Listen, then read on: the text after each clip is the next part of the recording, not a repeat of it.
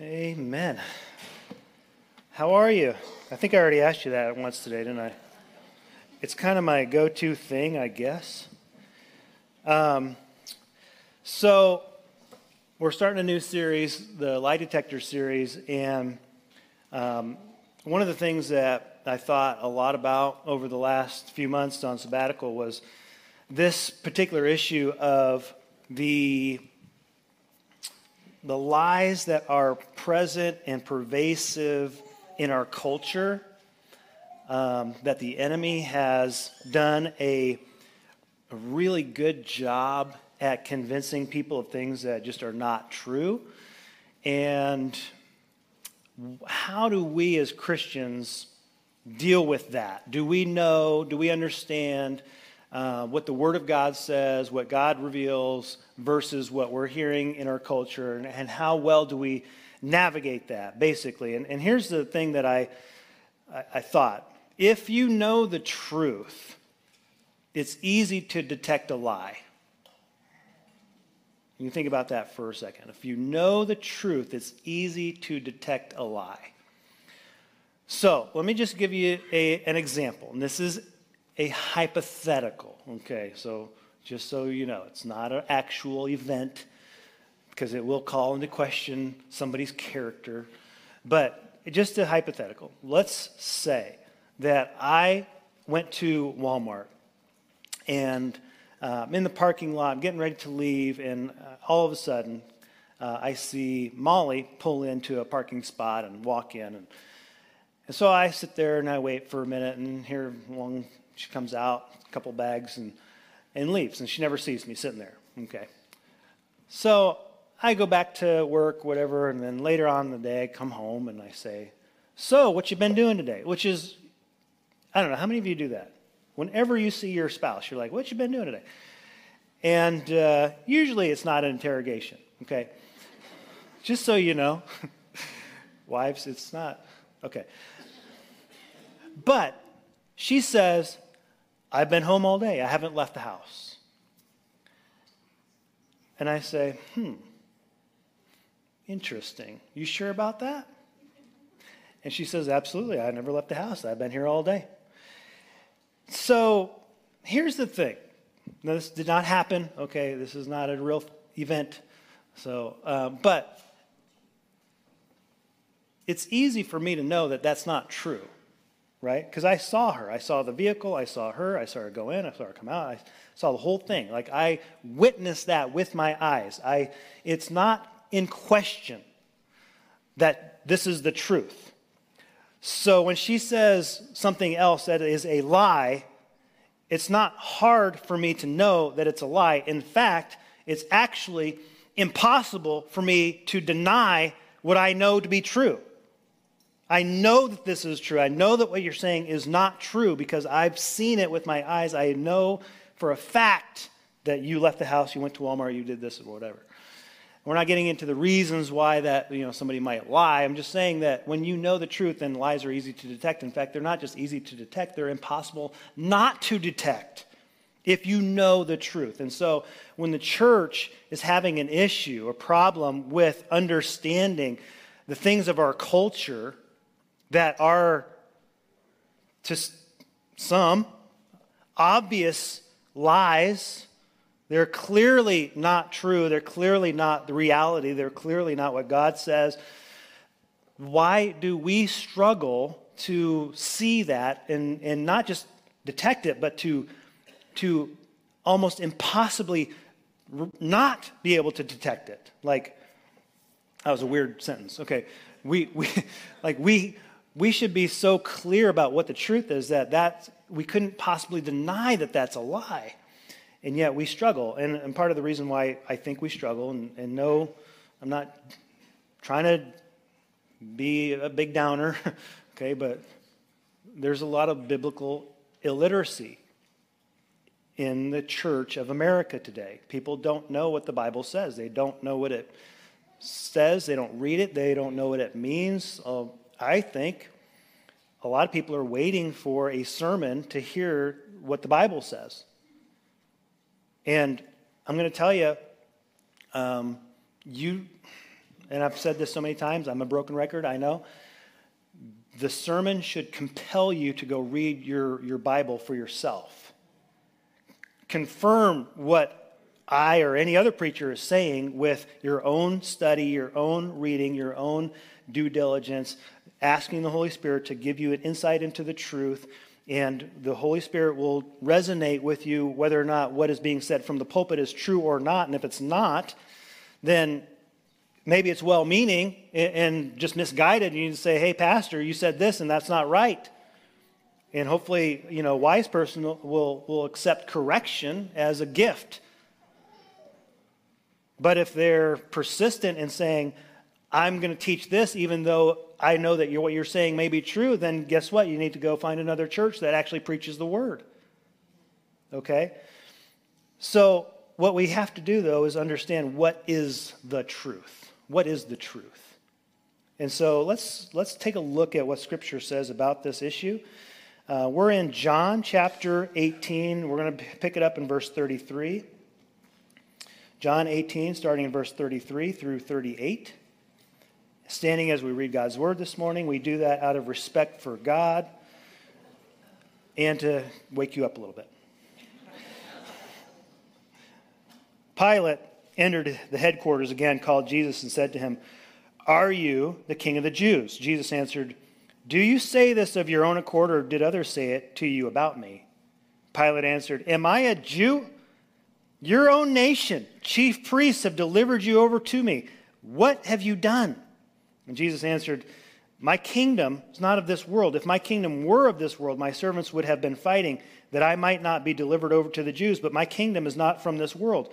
Then Pilate said to him, So you are a king? And Jesus answered, You say that I'm a king. For this purpose I was born, and for this purpose I have come into the world, to bear witness to the truth. Everyone who is of the truth listens to my voice. Pilate said to him, what is truth? And after he had said this, he went back outside to the Jews and told them, I find no guilt in him. And Father, we thank you for your word. Uh, Lord, we thank you for your Son. We thank you for your Spirit. We thank you for the power uh, of your Spirit to take the truth of your word, plant it into our hearts, and give us uh, a relationship, or help us to have a relationship with you through the blood of Jesus, Lord. It's an amazing gift, and I praise you for that. I thank you for all that you are able, all that you want to do in us, revealing truth, revealing yourself, revealing your will, helping us to have the ability to live a life worthy of that calling. And then using that somehow mysteriously to be a witness, testimony to the world around us, Lord, that is so dark, misguided, misunderstanding. Um, but Lord, I'm praying and I believe there's hope that, that people want to know the truth. Maybe they struggle to discern it. Maybe they struggle to understand it. Maybe they struggle to see it clearly. But I'm praying, Lord, that the world has a, a hope or a desire to know you and help us to reveal you through our lives, through our witness, through all that we do in our worship. Lord, we pray that you'd be honored in Jesus' name. Amen.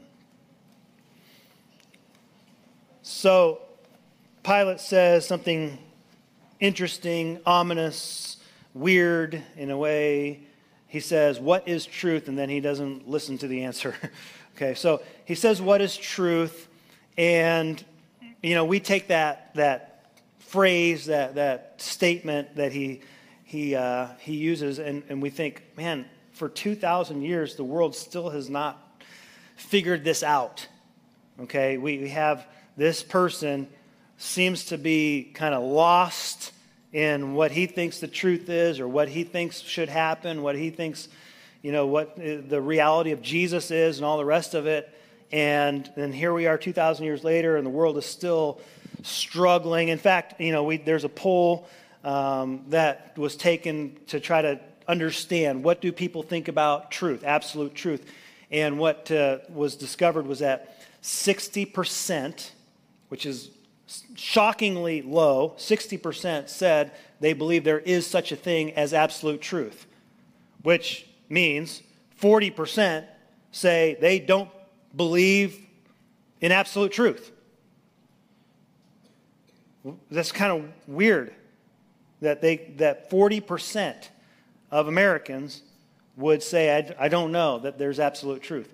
And then you go a little bit deeper into the survey and you find out that 30 year olds and younger were more inclined to believe that there is no such thing as absolute truth. 55% of 30 year olds and younger said they didn't think there was absolute truth. 45% said that there was. So we're kind of at a weird tipping point where the young generation coming up, the majority of them, okay, we're not talking about a small number, we're talking about the majority of young people, 50 or 30 years and younger, are saying, I don't know that there is such a thing as absolute truth. Now, do you find that strange? Or do we not really know what we're talking about when we say absolute truth? So I was uh, talking to somebody the other day. I said, Hey, what, you, what are you preaching on? You know, I get that question all the time. What are you preaching on this week? And I'm like, I don't know yet. I'll find out. No, Sunday morning, I, no. Um, I said, uh, I'm preaching on the truth, which, I mean, I should hopefully be able to say that every week, right? Uh, no matter what I'm doing, I'm preaching the tr- on the truth. But the immediate response, and I thought this was interesting because this was a, a, believer, this was a, a committed Christian person. They said, Wow, that's a moving target, isn't it? Hmm. What does that mean? Why, why, why would we say that? Why would, why would a Christian person say the truth is a moving target? Curious? So I thought, let's just test our congregation. Let's see if we can discern some absolute truth. What is, this will blow your mind, 2 plus 2? Anybody? Okay. Now, is it 4 because you want it to be four?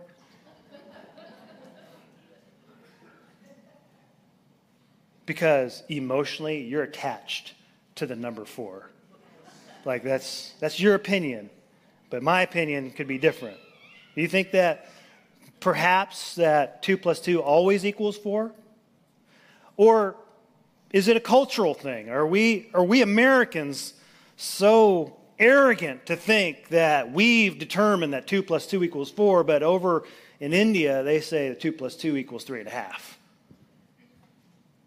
Like it, it's just a cult, like you're just, you've been indoctrinated into thinking that 2 plus 2 equals 4, but eh, other cultures take it differently. Is that the case? Or is it always 4, no matter where you go, who you talk to, whose opinion, how they feel about it? It's always 4, right? Can we agree to that? Would that be absolutely true? Is see, the thing is, like with math, I don't love math, but I don't get to determine the answers.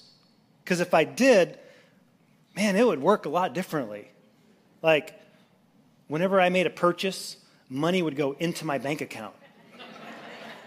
Instead of a subtraction, it'd be a plus sign. No, X, it'd be times, right? Why not? If I get to choose truth and I can determine how I feel about it, then I would say math is going to work a lot differently than how it seems to work. But that's not how it works. Because it's absolutely, this is how it, how it is. This is the truth. Um, let me give you another example as if you needed one. Guess which direction my keys are going to fall when I drop them. How many say down? Anybody think they're going to go up? Sideways? Float in the air? Okay, let's test it. Down. I wonder why that would be. This is kind of crazy. If I did that 10 times, do you think that nine times they'd fall down and one time they might float up? Why is that? Uh, gravity. This is what we call a law, physical law, right? It, and it always works that way. Not nine times out of 10, not 99 times out of 100, but 100 times out of 100, every single time, gravity works that way because it's a, a law. It's how things are.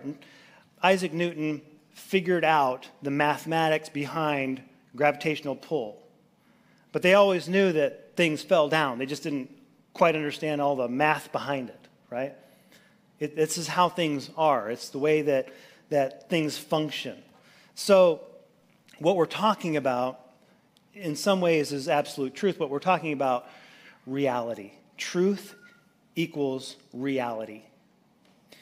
So here's what we got to get back to okay? Spiritual truth.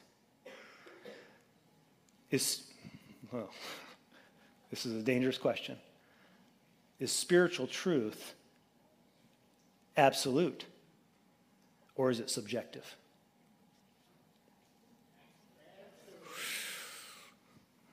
You don't want to answer that. You because we want it to be subjective.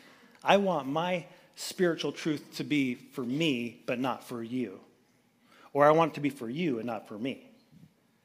But spiritual truth is like any other absolute truth, it is true all across the board. Why is that? Jesus uh, says that he is the truth. And when he says to Pilate, he says, I've come into the world to bear witness to the truth. Everyone who is of the truth listens to my voice. He said, er, way back in John 1, we see that the Word of God was, the Word was with God, and the Word was God, and the Word became flesh and dwelt among us. This is Jesus. And it says that that Word was full of grace and truth. And so we have there what we call the incarnation. Okay, the incarnation is just a fancy word for embodiment. Jesus embodies the fullness of God. Okay, he is God in the flesh. Not only does he embody the Word of God, he embodies the truth of God. Okay, he, he is full of grace and truth, the fullness of God, the fullness of truth. He is the truth. So if you say, well, I don't know, that doesn't exactly say he is the truth, but there is a passage that does say that he is the truth. Remember John 14, 6.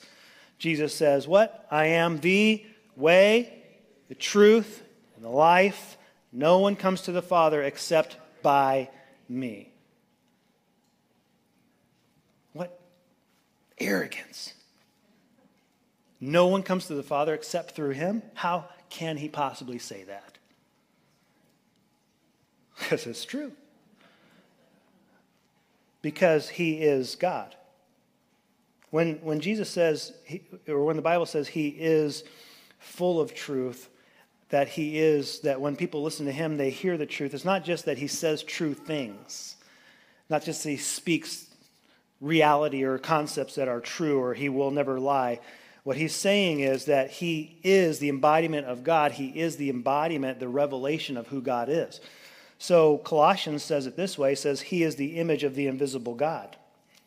And then it says over in Colossians 2, so that was Colossians chapter 1, verse 15.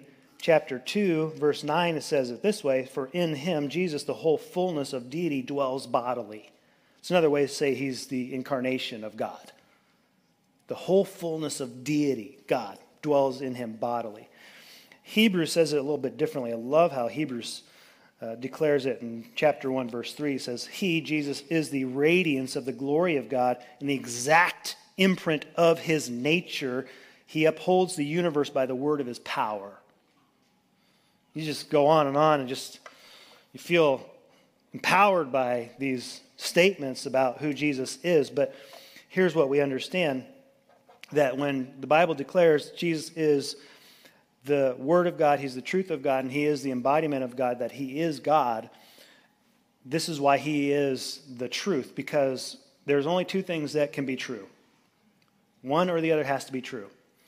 Either there's a God who created the universe. Okay? That's one possibility. Or the universe is eternal by itself. That's a possibility. There are no other possibilities. You know how I know that? Because something exists. You, you exist, I exist, we exist in this reality. There is, there is an existence. And for there to be an existence, this is, I know, deeply philosophical, but it's absolutely true. For there to be anything in existence, something must exist eternally. Has to. If there was ever a point where there was nothing, then there would never be anything.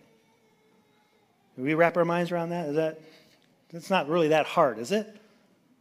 If something exists, then something has to exist eternally. It's why the question when people say, well, God created the universe, well, who created God, is a really stupid question.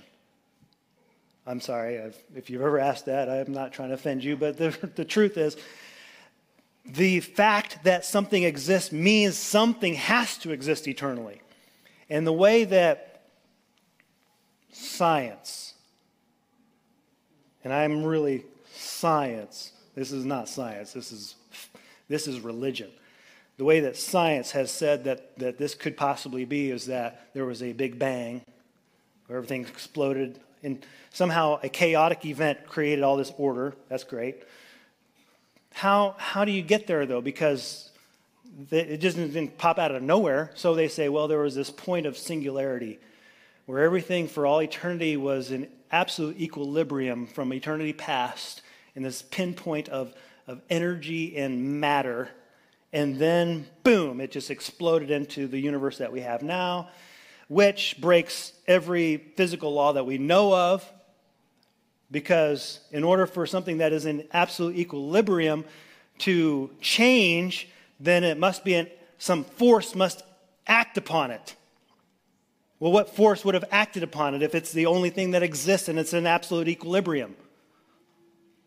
Any scientists in the room want to explain that to me, please? Later? it doesn't follow. But that's how they get around it. The universe existed eternally. Okay? And then here's what modern day scientific religion would say there's no God.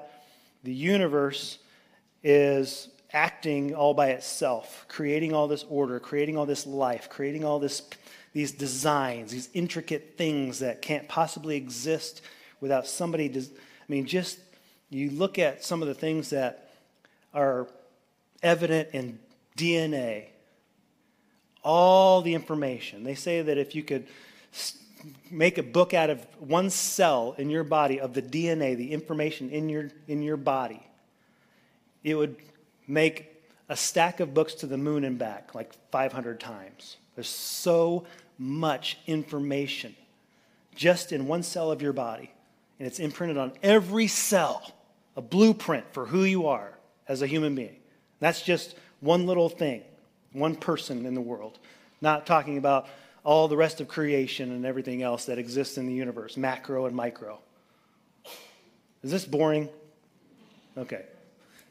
Because I get kind of caught up in this stuff a little bit. But here's the deal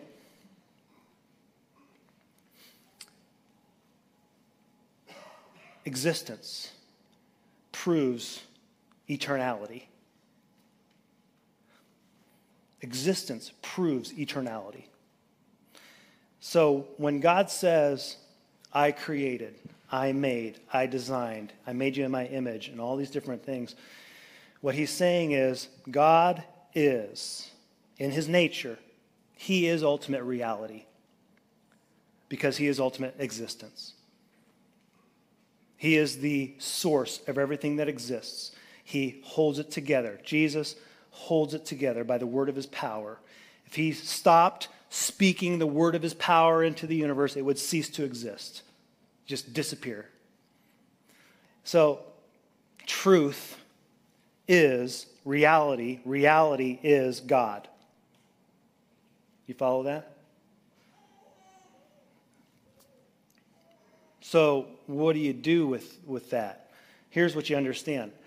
As a believer, in the, the Creator, what I understand is that life is a shadow of the ultimate reality that we're heading towards in eternity. And, and it's kind of like your memories. Uh, I don't know about you, but uh, my memories are not super vivid. I mean, there are some that, yes, are, are fairly vivid. But if I say, you know, how well do I remember this morning?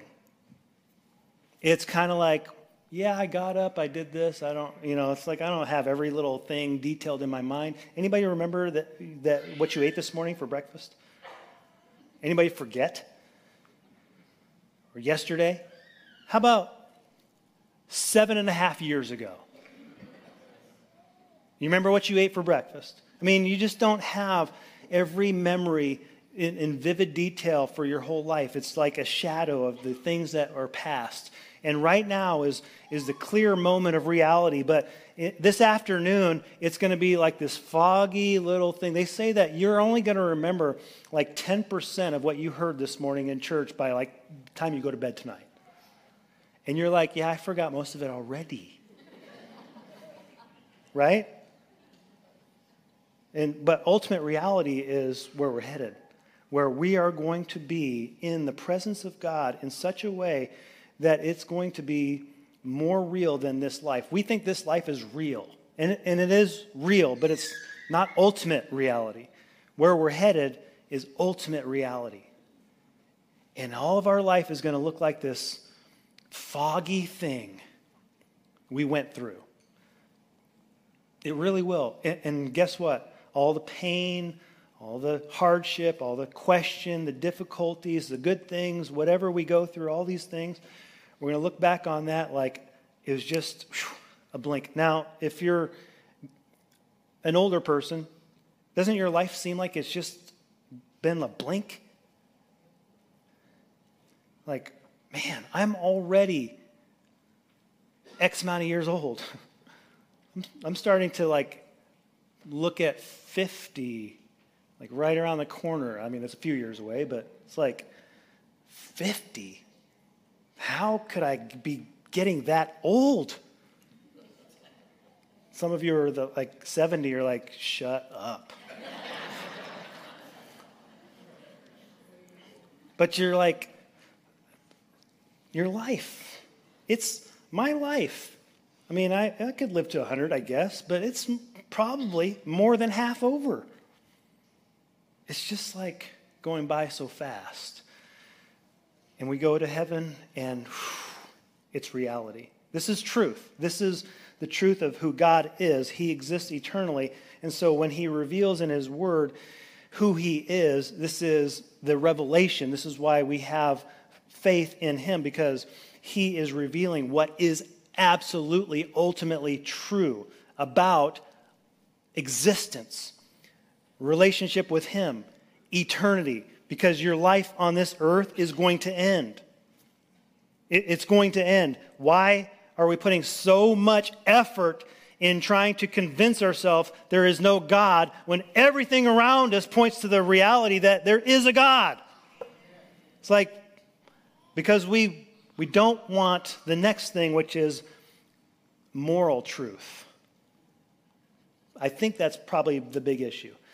When Pilate says, What is truth? he may be struggling with this issue of what is right. What is right here in this situation? What's the moral truth? So I go back to that um, survey and I think people cannot be struggling with the idea of absolute truth in the sense of like two plus two equals four. Like they can't be thinking, well, I'm not sure.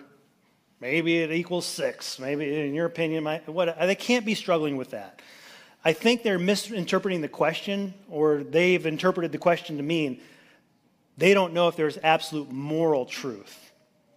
Because that's what people prefer that morality be really subjective, it be personal, it be ambiguous, it be you know based on how I feel and what I want in the moment, what's most expedient for me, and and it, well, I'll do what I think is right, you do what you think is right, but I'm not going to try to argue with you about what's ultimately right right? Is that kind of where our culture seems to be right now? Is this idea like there's really no real certain, you know, the moving target of truth.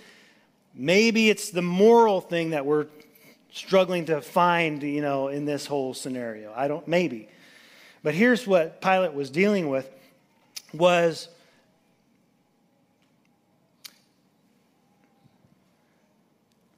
Jesus, well, how do I want to say this?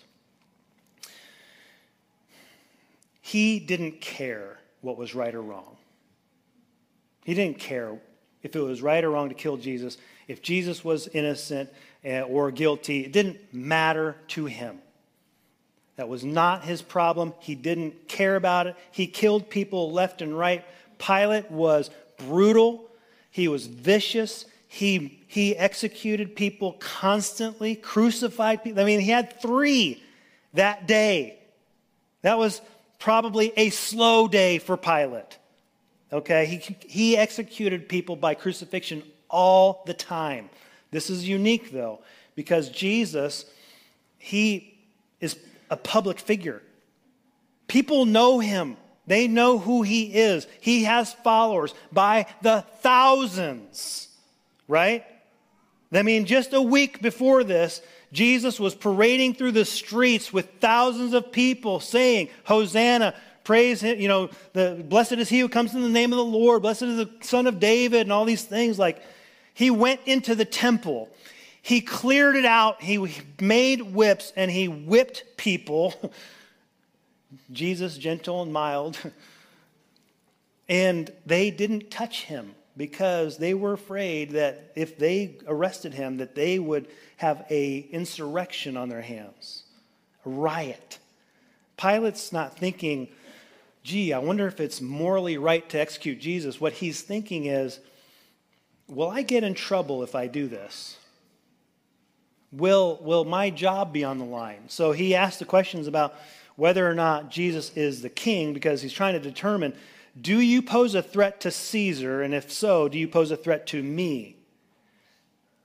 And Jesus actually gives him a way out. He says, he says, My kingdom is not of this world. If my kingdom were of this world, my servants would have been fighting that I might not be delivered over to the Jews, but my kingdom is not of this world. And so Pilate says, Aha, your followers are not going to fight to defend you. So he can execute Jesus if he wants. He can let him go, but he's got to deal with the religious rulers and what they're trying to do, and whether or not they're going to cause an uh, insurrection or riot or some kind of problem for him. But his moral issue, his moral problem is what's best for me? Listen, when we're talking about moral truth, here's where most of our country is struggling and, and a lot of the world is struggling it's not about an absolute right or wrong. It's about what is best for me. What do I want? And here's the deal this is why a lot of people say they don't believe in absolute truth. They don't want to believe that there's a God because they don't want to be subject to God's rules. I want to do what I want to do. And if I believe in God, logically, you say, He is the ruler. He's the judge. He's the judge of my, my soul. He's the judge of my life. He, I'm accountable to Him. Somehow, in, in this twisted world that we live in, people have decided they're going to go ahead and believe in God, but they're not accountable to God. They're going to believe that God, so 80% of people say they believe in a God, but uh, that there's no moral truth. Well, what we have done is we have created a God in our own image. This isn't the God of the Bible, it's not the God that's revealed. This is the God that we want to exist. A God that only blesses and doesn't judge.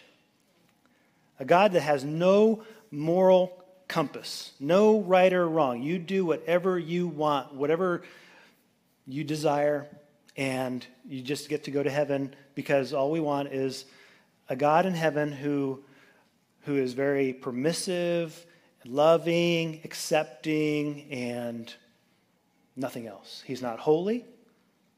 He's not just. He's not righteous. And ultimately, if those things are true, then he's not even good. because evil doesn't get punished, sin doesn't get corrected, atrocities, injustices never get dealt with. And uh, guess what? That's not a good God. So, Pilate's question, what is truth, it really comes down to what is truth compared to power? Truth doesn't matter to me. What matters is power, authority, ability, the things that I can do. That's what matters more than truth. So here's what's funny is that in that sense, Pilate thinks that he's in control. He actually says this to Jesus. He says, uh, I have the power to kill you or to set you free. Because he's wondering why Jesus won't defend himself.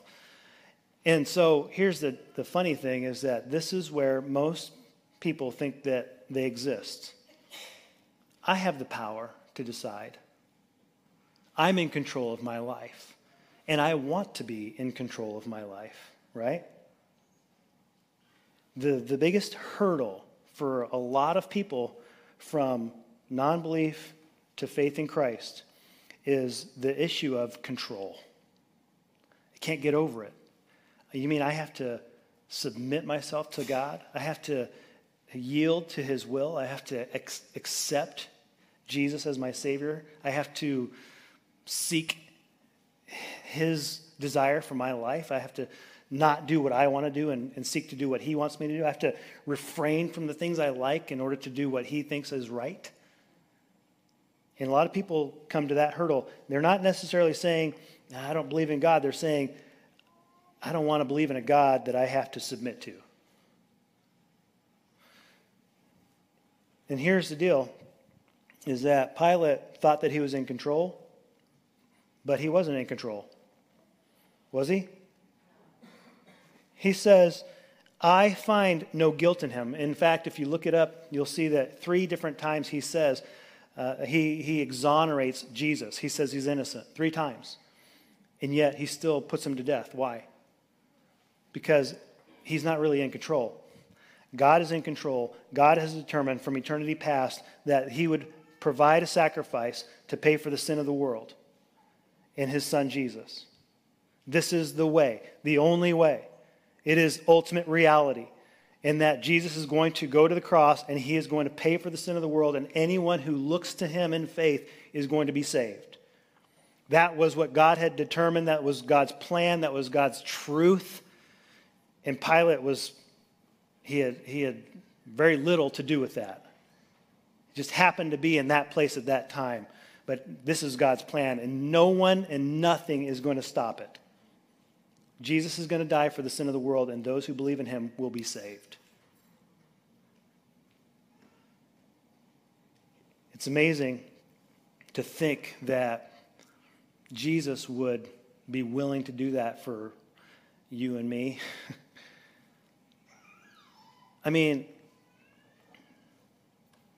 what, what is truth? The truth is God is holy, I'm a sinner. And the truth is this Jesus bridges that gap. And he says, I will provide what you need. You can't do it for yourself, but I'll do it for you if you'll trust in me.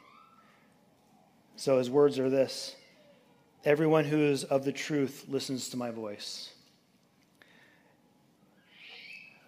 All I know is that there are a lot of people who can hear a sermon and in their mind, the entire time, no matter what is said, say, I don't agree with that. I don't like that. I don't agree with that. I don't want that. I'm not into that. I'm not responsive to that. I don't care what you say. There's nothing you can say that can convince me. And there, and listen, I know it. I, there's nothing that I can possibly say that will convince anybody because you have to open your heart to hear the word of Christ, to want the truth. And what I hope and what I believe is that the Holy Spirit can take a hard heart and crack just even a, a, little hole in that hard heart and begin to funnel some truth in there so that even somehow against your better judgment or will or something that you begin to start to feel the stirring of the Holy Spirit say, you know, I don't know about Luke, okay? Most people don't, but something about Jesus is getting to me. He is offering you life. He is inviting you to receive him as Lord. You can trust him. You're going to give control over your, of your life over to him as a scary thing. He will do a much better job with it than you ever would. You got to give it up. It's the truth. And Father, we thank you that you love us that much, willing to do naturally and supernaturally what we couldn't possibly achieve, Lord. Naturally, you sent your son to die on the cross. Supernaturally, it paid the price for sin for all time for everyone who would believe. And we thank you for that.